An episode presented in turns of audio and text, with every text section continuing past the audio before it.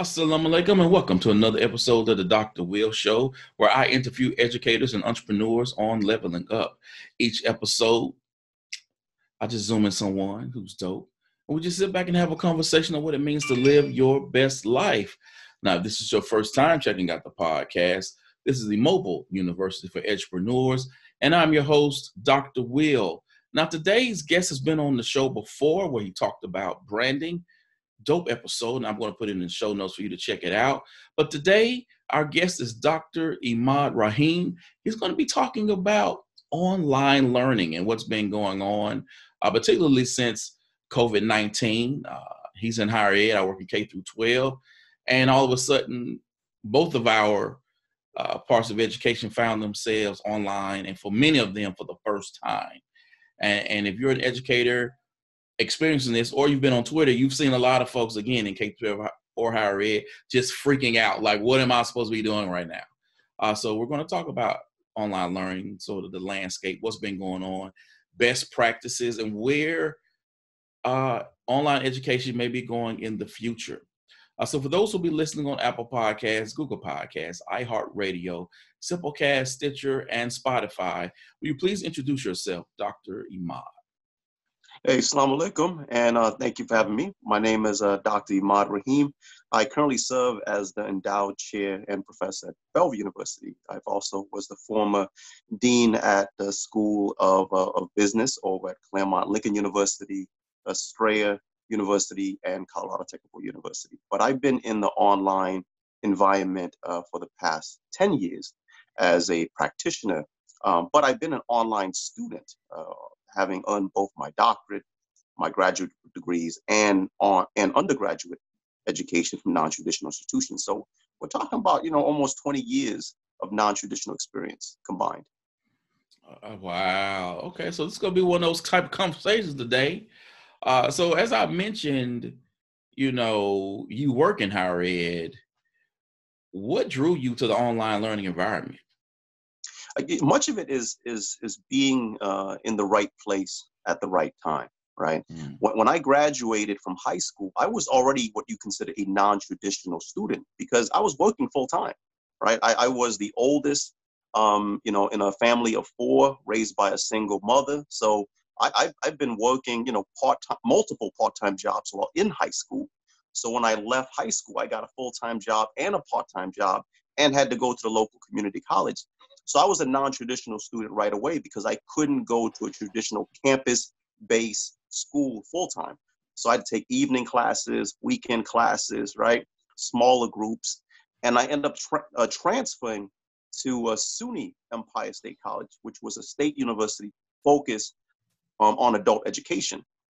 And it was the first, it wasn't online education yet. It was what we call distance learning, where they mail you you know cassette tapes textbooks and and syllabus right over you know by, by mail right mm-hmm. and then you you you uh, you have a conversation over the conference calls or you meet at a coffee shop or whatever but it was always individualized it's small groups and so forth and where i struggle in the traditional online environment because i was trying to juggle family work obligation and i was also dyslexic on top of that um, and i did poorly in those environments but i accelerated in the non-traditional environment when everything was more personalized, everything was more individualized, um, everything was more, um, I wouldn't say hand-holding, but basically they meet you where you at, mm-hmm. right?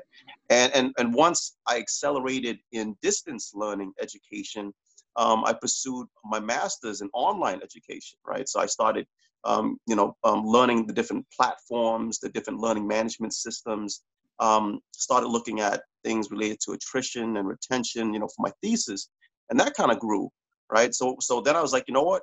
Why pursue my doctorate traditionally when I'm doing so well as an online student? And I so I pursued my uh, my doctorate in an online environment, and eventually I started teaching uh, and creating hybrid programs for universities that are trying to go online, that are trying to work with adult students, and that's kind of where it went. It went from being the student that accelerated, that did very well online, and as a non-traditional students to actually becoming a practitioner and teacher in the field. Wow, wow. So I'm going to throw this out there before I ask you the next question. Being that you had both experiences, what how was that adjustment for you going from that face to face to an online environment as a student? It was it was kind of scary to begin with, um, especially if you're used to structure, right? So if you if you really need structure, if you're used to structure, you're used to coming to class at this time and the class ending that time, it could be um, it could be overwhelming, right? You you you you you might uh, give yourself a little bit too much flexibility and miss deadlines, right? So you have to kind of create your own structure, your own calendars, right? And mm-hmm. that's what I had to do. I had to to kind of uh, readjust myself and, and and make sure that I follow a, a regiment to make myself more disciplined. So just like having to go to a classroom, you know, for a set time, I would say I have to go to a, a coffee shop and spend at least two hours studying, reading, and writing, right? So you have to kind of create your own schedule and your own your own um, your own time frame and figure out what works best for you, right? You may be a morning person, you may be an evening person, right? So once I made that adjustment um, and and identified the type of resources I need, right? Um, the type of environment I work better in, right? Uh, the type of uh, support network that that best fits um, my learning style, then I accelerated. I, I, think those are the critical pieces. Regardless of whether you're doing it online or in classroom, you need those those resources. You need those people. You need to be in the right environment. You need to be in the right state of mind. No doubt. My first graduate course online, I learned quickly I couldn't just chill because yeah, I yeah. got I got behind uh that first week week or second week I was like oh no you know I can't wait to be to get, get in this work I got to keep it moving and once I learned that then it was an easier process for me and you know as we talked about before we got on it's not even though I love it and you love it, it is not the best environment for everyone. Um, whether it's how you learn or just the sheer schedule of understanding, as you mentioned earlier, that life energy. Are you a morning person? Are you an evening person? And understanding, you know, when you work best. And it took me, like I said, a couple of weeks. And then after that, I was like, okay, this is where I'm gonna go ahead and get this work done. And from there, I just I just excelled at it, and it was really an awesome experience that led me to even what I'm doing right now and the work that I want to continue to do in the future. Uh, so you know, as we look at what happened on the past few months uh, with K through 12, we're higher ed. All of a sudden, quarantine hit. Universities, K schools shut them down, and they're like, okay, we're going to move this learning online where do you see online learning going in the future, particularly as we look to a world post pandemic? I, I, think I think one traditional schools, both public schools, private schools, universities, and also uh, K through 12, they're going to take online education more serious, right? They, they, they're going to hopefully they learn from this mistake, right, and see an opportunity, right, and see an opportunity to invest uh, more money, more resources in hiring technology people on staff to train your your faculty you know to train your staff just in case something like this happens right? Mm. or to provide alternative education for those students that are non-traditional right? The students that are non-traditional whether they are a non-traditional student that that is a working adult right or a non-traditional student that is in special education right that that needs more individualized attention uh, that, that is struggling with adhd and and they can't be in the classroom, right? And they struggle in the classroom, but they could sit there and have and learn through a way of a simulation game, right? They they they, they their brain just works differently, right? Someone that is dyslexic, right, may may do better, um, you know, learning in a hybrid environment, right, where things are more visual, things are more kinesthetic in regards to what is being presented. So hopefully, schools you know, will will invest more. And and and, and I want to also point out that it, it, it, can be an expensive investment. So we need our states, we need our mm-hmm. cities, right, to also give uh, the schools the resources that are needed. Because when we talk about the level of investment, it could be millions of dollars, right? Because you know, a school district, um, you know, that's an inner city school district. It's not just buying a few uh, passwords to get onto Blackboard, right? You have to actually build an infrastructure and have the talent ready in case it happens again or in case a population of, of, of, of families will tell you they don't want their kids to come back right now. They're still worried, they're still unsure, there's still a lot of uncertainties. So they'd rather keep their kids online. So what do you do in that situation? Right. Um, then you have the college environment. Not every university has a big endowment. Right. You have a lot of community colleges that would benefit and, with an online program, so they can pull students that are not local. Right. They can pull students from different states, from different cities, even different countries that would benefit from a community college experience. Um, and then and then also, we know going forward that the student population will look very different going forward, right? I mean, when you look at the forecasting of the um, of admissions, of application, of, of, of students that that have uh, agreed to come back, it has dropped significantly at these universities. So, what do you do with those students? Do you try to uh, accommodate them by providing them an online experience, by providing them a distance learning option? Um, or, or do you say take a break for a semester, right, and come back the next semester? Or what if they don't come back the next semester, right? So they, so I think we have to look at online education as not as this, you know, disruption, right? That that it's dangerous, that it's uh, that it's not as high quality as in classroom, uh, you know, options, um, but as something that is a necessity going forward. Hmm. So we know that most teachers have been taught how to teach or train or to deliver instruction via the traditional face-to-face model. What happens when the teaching moves online? How's it, how does that shift? What does that shift look like? Well I, first off it doesn't have to look at it doesn't have to look what we think it looks like right? What i'm saying is that we have stereotypes right we have we have labeling uh, we have stigmas right so if you have all these ideas of what it should be then you already create boundaries right um, I, i've been in amazing online classrooms where the interaction is probably better in class in my opinion just because um, you know you have students that are very that are introverts right? And they wouldn't normally ask a question in class, right? They, they, they're embarrassed, they're shy. But an online environment, you can make it where people feel like I could actually engage and not be judged, right?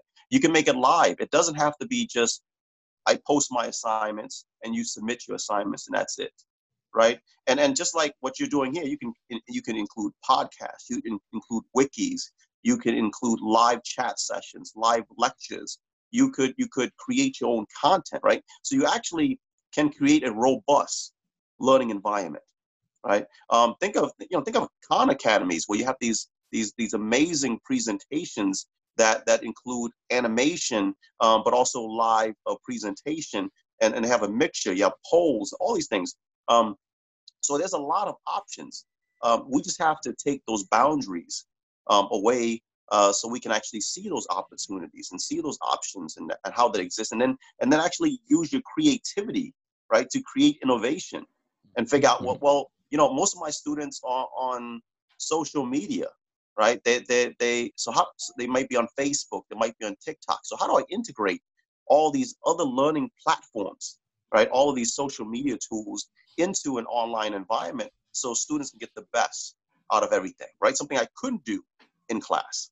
Um, mm. But at, but at the same time, we know that some students don't do well online, right? We know that some subjects actually are better taught in classroom, right? I, like for example, I'm dyslexic, and I struggle with algebra.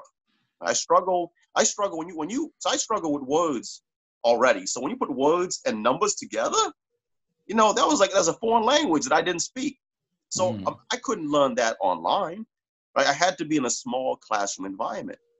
So we have to find a balance. I think teachers need to know that they shouldn't fear online education. It's not going to take their jobs, right? Mm. There's always going to be uh, students that want in class. There's always going to be programs and subject matters that benefit when it's in class, right? They should see it as an opportunity, right, to do something different, to do something extra, to do something more creative.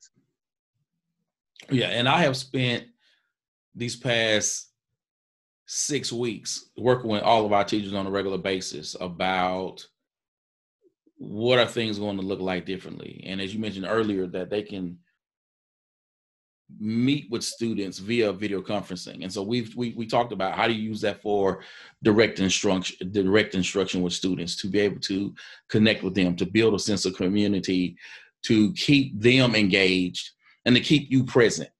You know, because what happens with a lot of online programs programs, particularly what we find in higher ed is it is video, PDF, video, PDF discussion, and you have your assignments, your uh, papers to do, and very little engagement and presence from the professor, and then the students beyond the sort of answering a, a, a question and responding to other students. There's very little communication and engagement on that level uh, with them. You know, my best experience was my doctoral program because we were in a cohort. So every quarter we were together, the same folks all the time. And so we built that camaraderie. And then because of the level of degree that work was, we started calling each other. Hey, hey, what are you doing for this? I'm doing for this. What are your thoughts? But normally, you feel isolated. You feel alone uh, because of if there is that engagement built in, your professor isn't present, and they're not really engaging you and, and asking you and and and keeping you, you know, not only intellectually engaged but emotionally engaged to where when you kind of feel like, well, I don't know if I want to get on a computer today, that you do it anyway because you're excited about what you may see, what you may get to do. I bring it up to ask you what is the learning curve for that teacher to go digital, especially if, if this teacher has so many years, decades of experience of just sitting up in front of a class lecturing, and now all of a sudden they have to take that to an online environment in which we know you can't teach the same way. And that's the first thing people think is the same way I taught there, I'm going to teach in this online environment. And what are some of the missteps you've seen? The missteps exactly what, what you describe is is faculty that just take their syllabus or take their their their course description and put it online. That's it. Right. And they expect kind of students just to go by this plan that they that they put out there. Um, and they have some dates, right? They have some deadlines, and that's pretty much it, right? That that that is not what you offered in class. So why you think it's going to be successful online, right? I mean, you're you're the main piece. You're the lecture. So how do you give lectures online? That's what you should be thinking about. How do I give the same experience that that students get in my classroom online? Don't think that you know, don't, don't tell yourself that there's no way they're going to get that same experience. You have control over that. So you have to say, what should I do? What do I need to do? What can I do to provide the same level of quality education online that my students would normally get, you know, in, in the lecture hall, right? And then by asking you those same questions, you could say, okay, now let's look at the tools that exist, right? We could Zoom. I could Zoom a lecture, right? And, and I could actually I could still actually be on a university environment. So you can actually, I, I have professors that that still go on campus so they can record themselves in the classroom so students can still feel like they're in the classroom. Wow. Right. And and then at the same time, they they provide a live audio chat. So that way students can actually still chat while the you know you can still see students' hands being raised while you're while you're providing your live chat session. So mm-hmm. students still feel like they're getting face to face time, uh, live interaction. But the benefit of it is if I'm working that day, or if or if my um, schedule is just packed, that chat session was recorded, so I can mm-hmm. go back and watch you. I can slow it down, right? But here's the one thing that that that that uh, you know that you can do online that you couldn't do um, in the classroom is that you can create you know more audio um, audio uh, kinesthetic polls all these things all these tools that exist so while you are cre- while you're providing that lecture that's being recorded all these tools exist mm. right all, you know all these tabs can, can can be utilized where students can say well professor said this i don't understand what um what procurement management is right? And then instead of instead of raising your hand and waiting for the lecture to end half an hour from now right students can actually you know click on a tab and see the definition of procurement and see all these notes right? So everything is all in one place. So what do you think of those uh, like some universities have uh, like a theater where the professor is sort of like here in the middle of the room and all all around them they have these monitors where students are the, the professor can see the kid see the only kids but see the students on on the monitors and they can see and hear each other and the professor just kind of in this room by themselves kind of talking creating that sort of experience. What, what do you uh, think about those experiences versus let's just say you know one person one screen. I, I, I think it depends on on on the experience you're trying to to provide right? You you, you have and also every student is different right? So you have mm-hmm. some students that can care less about all that stuff right? They they, they only care about the information that is being shared. They, they don't really care about how it's being delivered right uh, mm. and then you have other students that are kinesthetic they want that visual they, they want to be entertained right? And and then that's I think that's the struggle as an educator. It's like how do you find the balance? You know, how do you find the balance where where you provide them the information that is needed, but in a delivery where you keep them engaged, right? And and I, I think more so we we we we're trying to find that balance. You know, it's it's it's a it's it's this conflict that exists in, in not just higher education but in traditional education but when we have more more um, more young people in public schools that you know that are spending more of their time on video games right? More of their time on tv they're not outside like like during our generation when we were outside playing you know playing at the park and playing with our friends they're not doing that anymore. So they, they are overstimulated right? So when they get in the classroom, they're kind of off the wall because they're they're overstimulated, and and then teachers, you know, professors, uh, we're all trying to figure out well, how do we balance this? How do we keep their attention in the classroom, but also in a way where I'm still teaching the subject, and also making sure that what how I'm teaching them is realistic and relevant, so that way they can pass the test, right? When when it's mm-hmm. needed.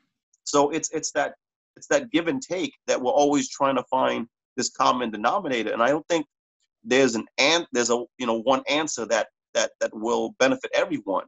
Uh, we as educators have to figure out what you know what what makes sense for us, what works better for us, and and what works for us today for this student population may be totally different in the next semester.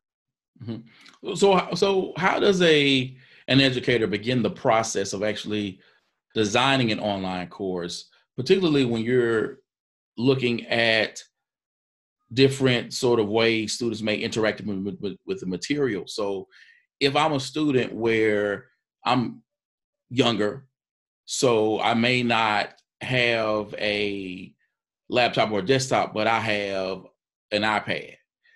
So my experience will be different with how I interact with the material than it will be on a laptop.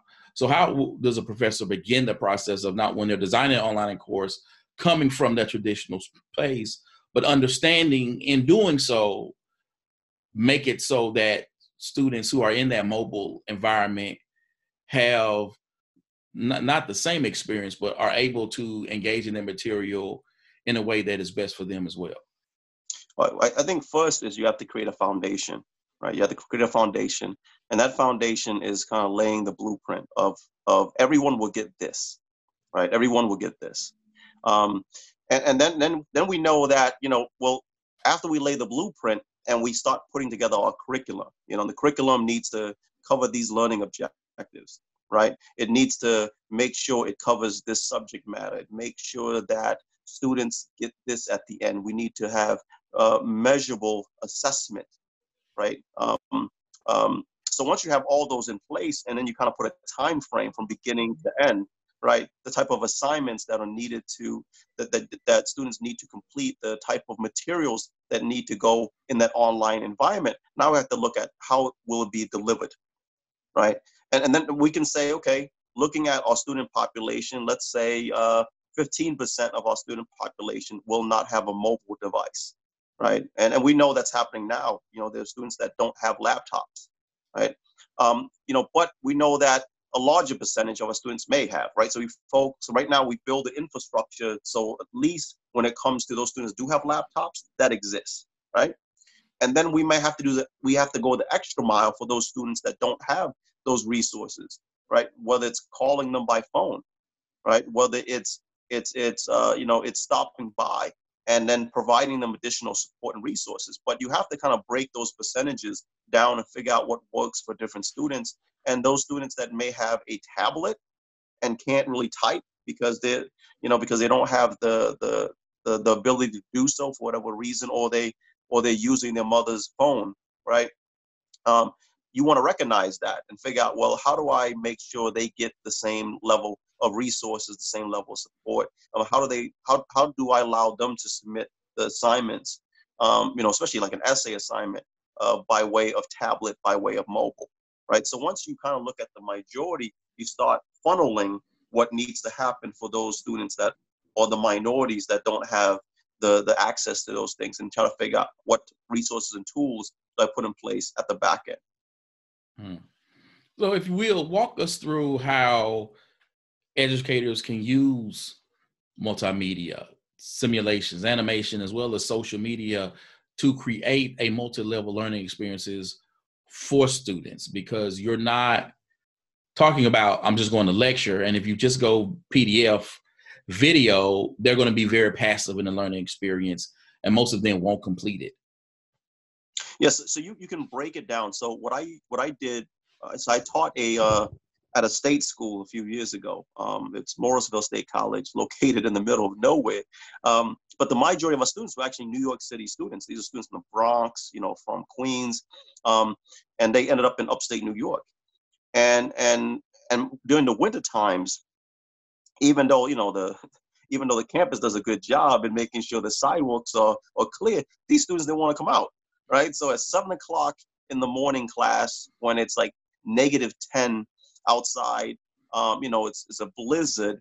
I mean, I drove an hour to get to my classroom, but they won't walk, you know, 20 minutes to get to the classroom. Um, so what I did was I took a poll and, and, and see to see how many students were on Facebook, how many students were using Twitter, how many, you know, and then and then say what's your comfort level in integrating that into the class right once i got the poll i said okay let's i'm going to create a, a, a facebook page for this classroom and i'm going to invite you so they got all invited in right? So everything that i shared in the classroom i shared online but it was on it was in a space that they were used to that they were comfortable with right? And then we did you know we did live we, we did uh, live facebook chats right? We we we created kind of like like like instant messaging chats and things like that. But then there were times when it was like evenings where where um where there were things that they wanted to go into into deeper conversations, but I know that the students didn't have the um the attention span, right? Especially especially we're talking about 8 p.m., 9 p.m. at night, right? Um, because sometimes when it comes to business subjects, things are happening in the evening too. So I might be talking about, you know, something happening uh, with Amazon uh, in the morning, and then it changes at 8 p.m. because you know, um, because the CEO got into a fight with the board with with the with the board president, right? So I can go on Twitter now. I can go on Twitter and create a group Twitter and create a Twitter chat between my students and go back and forth, right? And then based on the level of interaction, I can actually both quantify and qualify their level of engagement, right? The quality of work they, they are they are putting into the class. I can also create podcasts and then, then actually see how many clicks I get from each student, how long they actually um, actually listen to the podcast. I can create assignments around the podcast and say, okay, after listening to the podcast on Tuesday, can you summarize and reflect on the discussion topic in a few paragraphs? right? So it can go on and on, and you can integrate so many things. It doesn't have to be a traditional learning management system. You can integrate, and I mean, I, I have a, a, a colleague that uses TikTok to teach science, right? So he's so he's creating these these snippets. I mean, we're talking about like two minute bites where he's being silly but he's teaching some real amazing stuff about science, and students are loving it. Right, and that's something he probably couldn't do in an in-class environment. So, as more educators and more colleges and universities, right, start teaching online, universities start offering degrees and courses online, what sort of trainings will educators need to be more effective at navigating that space? I, I think one is that you you before you before you pursue these uh, learning opportunities, you have to figure out what's your comfort level, right? Uh, what learning management system um, best suits you? Because it's almost like a personality. It's almost like clothing to me, mm. right? Uh, there, there are a lot of of technology out there. You have to figure out what technology suits your personality, right? What what what allows you to build something that resembles what you want to learn if you were a student, right? And then figure out, okay, what type of organizations, what type of institutes, what type of laboratories, what type of clinics, all these things um, that exist that can provide that learning experience. Just like as an educator, we go to academic conferences, you know, annually. Some of us go to four or five each year for professional development. It's the same thing when it comes to being an online educator, right? There are tons of conferences, there are tons of magazines, there's tons of, of podcasts and things like that um, that you can utilize, but there's also certifications and licenses that you can utilize, uh, that you can earn that to help you become a better professor. Um, but most importantly, you yourself have to practice, practice, practice, practice, and know that it's evolving right? Uh, how I teach last year has to be different how I teach this year, right? What my classroom looked like two years ago needs to look totally different, you know, two years going forward, right? Um, like I, I, teach project management for uh, for Bellevue University, and all of my courses are project based, right? I I don't have competency based uh, uh, curriculum. I don't have adaptive learning software integrated. I don't, don't I, I, don't use case studies in a sense as as a project management program. A lot of my students wanted to experience what it's like managing a project, mm. right? So we created simulations. Uh, we, we created business scenarios. So instead of saying read this textbook this week, we say go through the simulation and and solve this problem as a project manager right? And then sometimes it's they have to create a presentation. Sometimes they're creating a project plan. Sometimes they they they, they uh, have to create a a request for proposal right? So they're actually creating real documents that they can utilize in the work environment or they're actually documents they have already created and they are sharing and modifying in the classroom. Mm-hmm. right? So it really depends on the learning environment that you're trying to deliver the industry that your students are in uh, the space that you are working in, whether it's public school, whether it's private school, whether it's for profit school. So now I want to talk to you about sort of the pivot that may need to happen. Um, there's this podcast called uh, The Future U, uh, hosted by Michael Horn, and it's they bring in a lot of university uh, professors, VPs. Uh, some people work for uh, OPMs, and it's really talking about how how does higher ed look like now?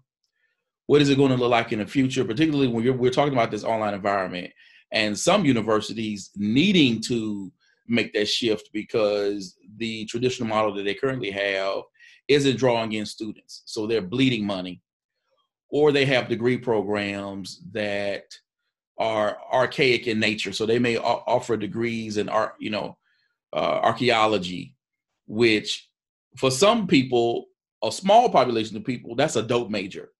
But when you're saying we're trying to create this this mass level of education, you're not going to have that many students to come in, quite honestly, to pay enough tuition to keep the lights on when people are looking to make that pivot because they need to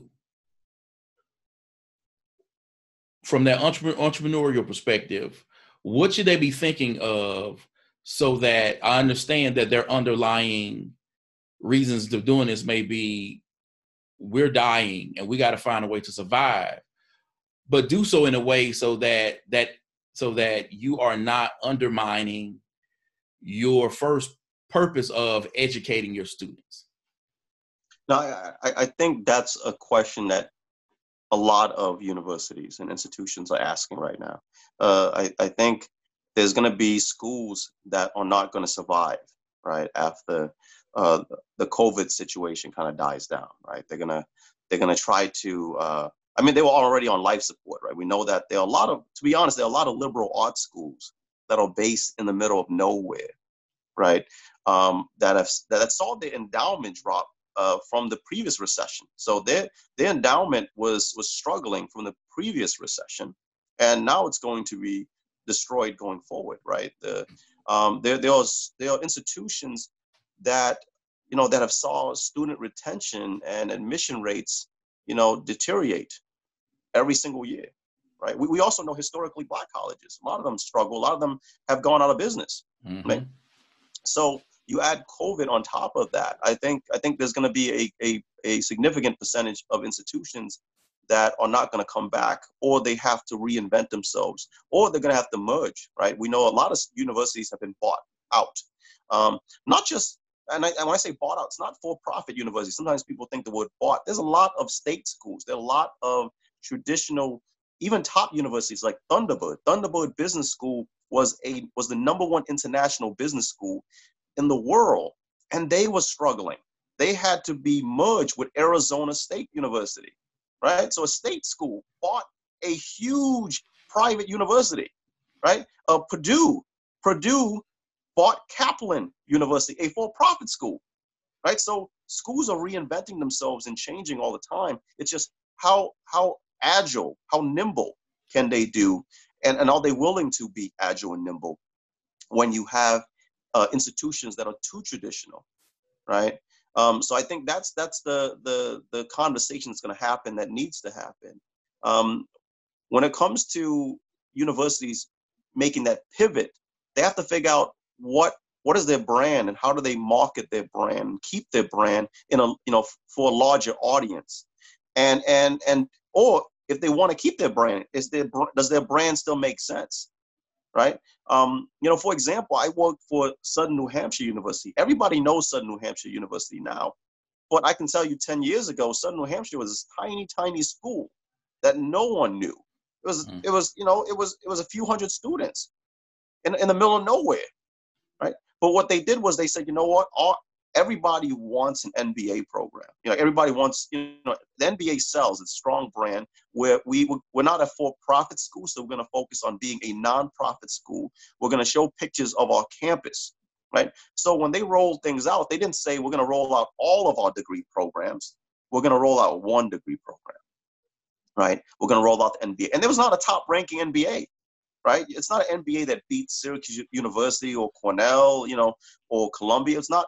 It was. It was. You know, it, not to say that it was a low ranking uh, uh, MBA, but it was really not even on the ranks, right? But they they they sold a strong brand tied to it, and they made it affordable, and they made it online. Right? So I think that's what's going to happen is that universities are going to have to look at their programs and say, listen, there there are programs that do very well and maybe do even better if it's online. There are programs that are struggling, and maybe it's time that we teach them out. Right? They mm-hmm. they cost too much money. Um, they they are not gaining any traction. Right? There, there are programs that are small, but it's small because your student population in the you know in the city or in the town is small, but it could create significant uh, you know, ROI for you, like a revenue of return, if you make it online, right? So just because a, a program is struggling at your institution um, on campus doesn't mean that it won't, you know, that it won't be successful if it goes online, right? Uh, they have to figure out, well, what is our capacity, right? Do we have enough experts to teach it? Do we have the infrastructure to deliver it, right? Do we have marketing? It's just, it's not not the type of of thing where if you build it, they will come. You have to figure out how do we allocate marketing dollars to make sure that people know about it, that people will come.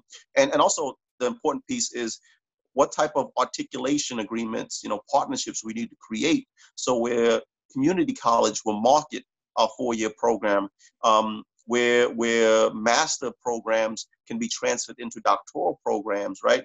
So you have to be creative from from that lens. Um, there's a college called Keuka College in upstate, and what you know they are also a small liberal arts school in the middle of nowhere, um, but they have grown significantly not because of online. It's because they partner with community colleges and they're delivering the last two years on a community college campus. So what mm-hmm. they did was they said, you know what, we're going to partner with community colleges and say you complete your two year your two year degree there and then stay on that campus and complete the last two years of our bachelor's programs there. So you don't have to leave your town, you don't have to leave your city, you don't have to leave your campus. We're going to be there for you, right? So they they reinvented themselves, they redesigned themselves. So there's a lot of things that can happen, but the institution need to have these hard conversations. Faculty need to get on board, and presidents need to figure out, um, you know, what is the best step, what is the best, you know, what are the best tools, uh, what is the best strategy in moving the university forward in the right way, in the right manner, in the right time frame. Mm-hmm. And as I'm seeing that, this is one of the reasons why when I talk to the teachers I work with in K through 12 or people I come across on Twitter, is telling like them as this higher ed landscape is changing, there will be changes in K through 12, but also these students in K through 12 need to be prepared for that changing landscape. You know, about eight months ago, uh, Boston University announced they were coming out with an online, a 24,000 online MBA. I'm like, what? An Ivy League school said, we're getting in this online game and we're going to charge 24000 for an MBA. That is unheard of. Mm-hmm. And when I saw that going, I said the dominoes from this from this announcement is going to reverberate around higher ed because this is a game changer right here. And and not to mention University of Illinois, uh, Carnegie uh, Mellon got some good stuff going on. And I'm like, when these schools do that, we're not talking about schools that people kind of laugh at and go, oh, that's university. We're talking about these major players. So when they start changing, everybody else better get ready because yeah. they have yeah. no choice at this point. Like this train is coming, and I don't see where it is going to stop. Yeah, yeah, but uh, you know, at the same time, the uh, what what happens with those schools is that they they, they focus too much on their brand right and not the student experience because that happens too there, there were a lot of universities that went online very established uh, strong brand universities that went online to compete against the university of phoenix to compete against the DeVry and within two years they closed because they didn't provide the same level of services so students were like that's amazing i would love to get an MBA from Syracuse University for twenty thousand dollars. That's that's a no-brainer for me. Then they get online and the assignments were were garbage. Right? Professors didn't call them back. Um, they had a lot of technology issues, and then retention was bad. Then all of a sudden, all of these students that enrolled dropped out left and right each semester. It, you know, it happened to Moodle. Right? Moodle was like this huge thing. Every university started offering uh, their courses online and they created these certificate programs. They created uh, articulation agreements where students can complete a Moodle class and it could convert into credits for a school and all this stuff. And it, it made news. It was all over the place, right? People were excited. Everyone's buying into it. Where's Moodle now, right? People jump ship. They were not getting the same level of experience, right? So I think that's the important piece. That the, the brand is important because the brand will sell you. People like, oh, that's Boston College. That's UMass, right? They, that there's no there's no way you can question that credibility, that that legacy, that pedigree, right? It's like Rutgers, like Rutgers University offers MBA, people know about it. But if the MBA experience is bad, people will also let you know about it. And then then all of a sudden your credibility is is down the tube. Um, Syracuse University announced last year that they're offering a law degree fully online. Right? So now everyone's like, wow, you can get a law degree fully online? Right? What's that going to look like? What does that do for law schools? Well, that's it's a great opportunity, right? It's it's a it's a it's a very innovative thing to do, especially for Syracuse University. But what I what I try to to point out is, I love these type of things, but you're gonna have to look at the percentages of not just graduation, but how many of those students are gonna pass the bar exam, right? That's going to that's what people are gonna look at, right? And that's that's key. So what tools, what resources are we gonna put in place to make sure that when students complete this degree program that is online, that the industry respects it, right? So that the industry says, you know what, every student that graduates from this law program passed the bar exam. It's actually a higher percentage those students that went online. That mean that went on campus, right? And they know the same stuff, right? High caliber education and so forth. That's that's that's when you know that's when we know we're doing the right thing, right? When a student completes an accounting degree online and they can pass the CPA as if they were on campus. That's all right. That's all right. I'm very, I'm just very excited about it. I'm very excited because I love it. I love what you can do. And, you know, even, you know, you are thousands of miles away and we're able to connect this way. That when I talk to our teachers about how you're teaching this class, you can bring in an expert to talk to your students from anywhere in the country, anywhere in the world, and can actually reframe what you're doing in your classroom in terms of this is how this works in the real world or how you can use this in the real world. So they have a different understanding or mindset of why am I taking this class? When someone can come in and say, you know, I've brought in an engineer from Facebook. And when he's talking about, well, how are we using math at Facebook? Now kids are saying, oh, okay, they, oh, might, that might be a little something to this math, as opposed to I'm just taking this course because someone telling me to take it. Exactly. Uh, and so that's where I love where the technology can go. Uh, before we go, what is what do you say to those educators who are thinking that the online classroom isn't as rigorous? It isn't. It doesn't provide the same sort of quality of education. It's a gimmick. Uh, it's something just for the for profits and not for those institutions that have, you know, centuries old pedigree of face to face instruction. I, I, always go back to the faculty, right? It's it's it's it's what you deliver. It's what you provide, right? Uh, you know, all of us seem to respect seems to respect TED Talk. Right? TED Talk, if unless you're there live, which a lot of us are not, we're watching it on YouTube right? We're not we're not giving it less, you know, uh, uh, uh, less support and and less credibility. We look at the delivery. We look at who's delivering and how they're living. It's the same thing when it comes to online education. It's the professor, right? If if someone like Michael Porter, like Professor Michael Porter, who teaches, you know, marketing at NYU at Columbia, right? And and everyone uses textbook. If he's teaching online, and, and, and, and creating an amazing experience, then then that shows you that that he's giving it that level of support and that level of rigor, right? So it depends on you. It depends on you as an educator um, and, and how you want to provide that same level of experience. And like I said, there, there are subjects that may not do well online, but you learn from it, right? And you're saying, you know what, this is something that do that does better in class, and these are the reasons why, right? So you have to figure out, you know, what is the common denominator when it comes to online education? What is good? What is bad? You know what do i you know you know what can i offer and what what can i offer? And and, and what t- tools and techniques are going to be make makes me more successful um, teaching an online environment. All right. Doc laid it out today. I did my best man. The hip-hop nba people. Man y'all y'all need to go back and read his writings. Uh, he has some dope writings. Uh, and, and the language he uses and, and his comparisons. I mean, my gosh, man.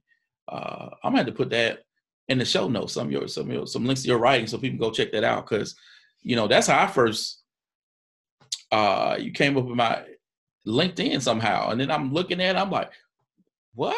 I said, oh, this is nice. And it it made me think about you know, branding or whatever business concept write about in a different way. It wasn't uh, that old traditional sort of Wall Street, McKinsey, you know, type writing where some of that stuff you really got to be zoned in to to digest it because some of that stuff is just you know it's dry.